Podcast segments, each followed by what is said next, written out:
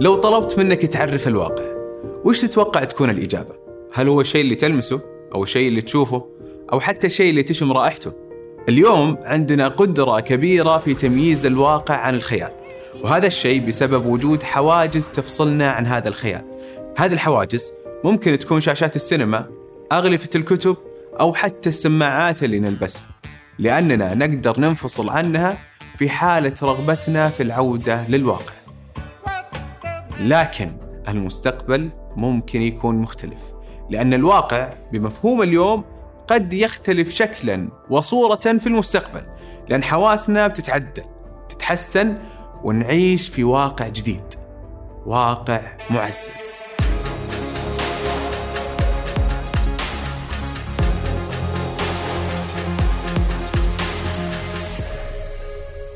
حياكم الله أنا راكان وهذا فيوتشر تك في كل حلقة من هذا البرنامج نجلس مع الخبراء ونتكلم عن أفلام الخيال العلمي وواقعيتها في حلقتنا اليوم نتكلم عن الواقع المعزز والمختلط اللي ظهر في مسلسل ذا فيد مع الدكتور طارق أبو داود.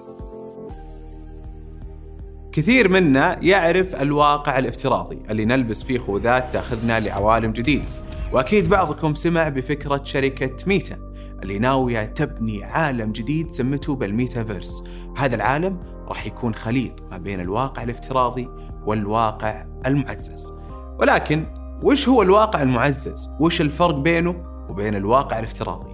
آه طبعا هنا الواقع المعزز إنه أنت في البيئة الحقيقية الواقعية فتضيف لك آه تحسينات أو عناصر مساعدة على نفس البيئة الطبيعية اللي أنت عايش فيها اللي أنت جالس تتحرك فيها بينما ال virtual reality يختلف شوية. ال virtual reality واقع خيالي. ما هو ما هي البيئة اللي أنت عايش فيها؟ تدخل في بيئة تماما مختلفة تماما خيالية. والواقع المعزز زي ما يختلف عن الواقع الافتراضي في التنفيذ فهو ينقسم لعدة أنواع في طريقة بنائه هي مقسمة لثلاثة أنواع. اللي هي ال marker-based augmented reality اللي يستخدم فيها ال QR code فلو طلعت فيه باستخدام النظارة مثلا حقت ال augmented reality تطلع لك شكل أو يطلع لك معلومات عن ال object اللي أنت جالس طالع فيه عنه. الشيء الثاني اللي location-based اللي يعتمد على الموقع حقك. فهنا يعتمد على ال sensors الموجودة في الجهاز حق ال augmented reality أو حتى ممكن يكون الجوال نفسه.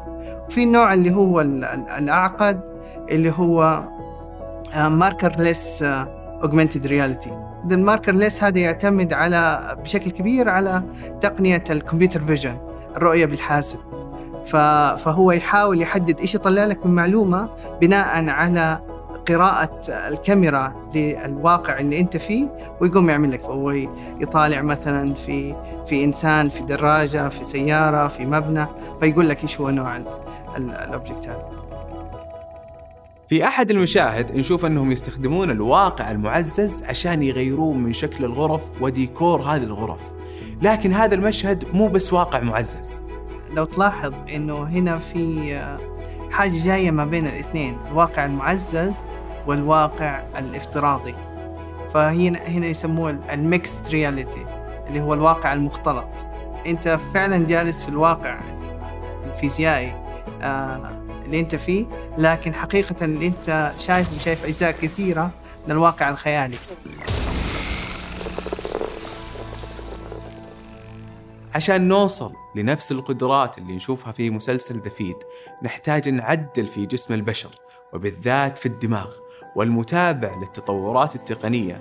ممكن سمع بتقنيات تحاول زرع أو ربط الكمبيوتر بدماغ الإنسان زي ال Neuralink.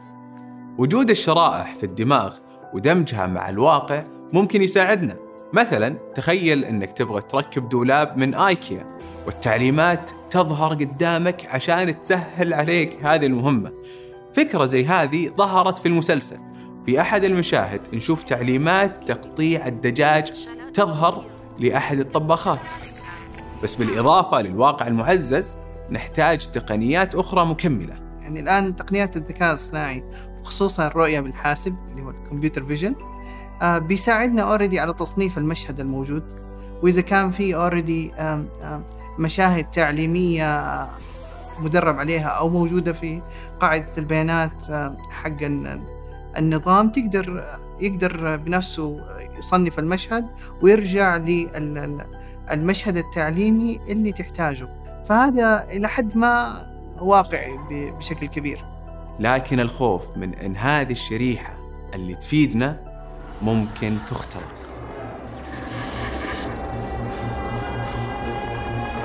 اللي حصل إنه الرجل طب ساكت يعني مات للأسف. ضرر التقنية الآن واضح جدا أن نشبك التقنيات متقدمة زي كذا فيها برامج البرامج هذه تتصل بالعالم الخارجي يتم تحديثها بشكل دوري. التحديث أصلا يجيب لك ثغرات جديدة. فما نعرف إذا كان التحديث هذا ممتاز ولا غير ممتاز إلا لما نجرب. فيعني أكيد ما في أحد عاقل حيحاول يعني يركب حاجة زي كذا في دماغه. بما أننا نتكلم عن المخاطر ففي أحد المشاهد نشوف محاولة لقتل أحد الحاضرين في الحفلة. من قبل شخص يبدو أنه يتم التحكم فيه عن بعد. والصدق أننا توقعنا أنه هذا الشيء خيالي لكن المفاجأة؟ هذه موجودة اوريدي يعني أنا في دراستي وقت الماجستير كانوا يقدروا يتحكموا بفأر تجارب فتقدر تتحكم فيه زي كأنه معك remote control تقدر تخليه يروح يمين شمال يمشي قدام آه، عن بعد. بأنهم حطوا electrodes اللي هي زي الأجهزة المزروعة داخل دماغ دماغ الفأر نفسه وقدروا يعرفوا المكان اللي يتحكم في الحركة حقه. Thank you. فممكن تستخدم ضد الإنسان إذا يعني فعلا تم زرع الحكاية زي ما زرعت الفار ممكن تستخدم. أنت كيف خوفتني؟ لازم تخاف. ما ودنا نركز على الجانب السلبي لأن الواقع المعزز راح يكون له فوائد ويخطر على بالنا استخدامات زي التنقل داخل المدن والخرائط التفاعلية. هو شيء عرضته جوجل وفي أيضا استخدامات أكثر إنسانية. زهايمر على سبيل المثال يعني. هذا يعني هذه من التقنيات اللي ممكن تساعد بشكل كبير. يعني مو كل مرة يعني حتذكر مثلا الجدة بأنه أنا طارق وأنا حفيدك وولد ولدك عادل وزي كذا وتقول لها إيش علاقتي فيها. تطور وزيادة استخدام الواقع المعزز بيجيب معاه وظائف متعلقة بالبرمجة والعتاد.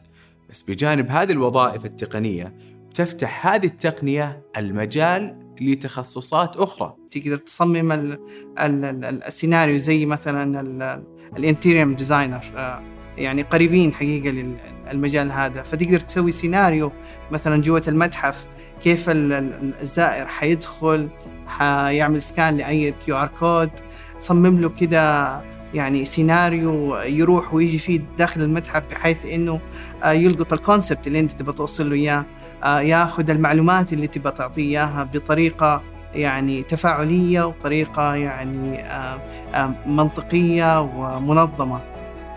ذكرياتنا الأيام هذه موزعة بين الصور القديمة كاميرات الفيديو وجوالاتنا لكن شكل الذكريات وباستخدام الواقع المعزز ممكن يتغير لأن النظارات أو الشرائح المزروعة داخل أدمغتنا بتسجل وتخزن ذكرياتنا باستمرار.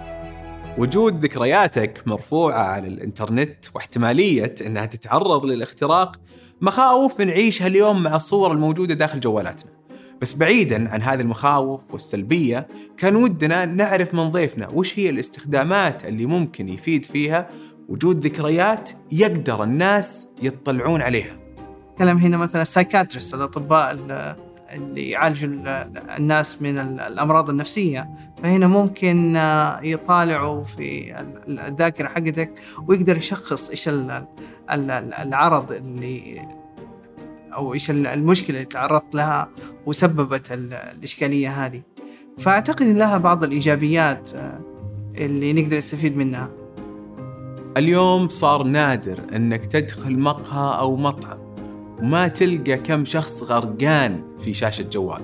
وهي ظاهرة الكل ينتقدها. فلما يصير الواقع الافتراضي في متناول الجميع فهل راح يزيد هذا المشهد؟ وتزيد عزلتنا وانفصالنا عن الواقع؟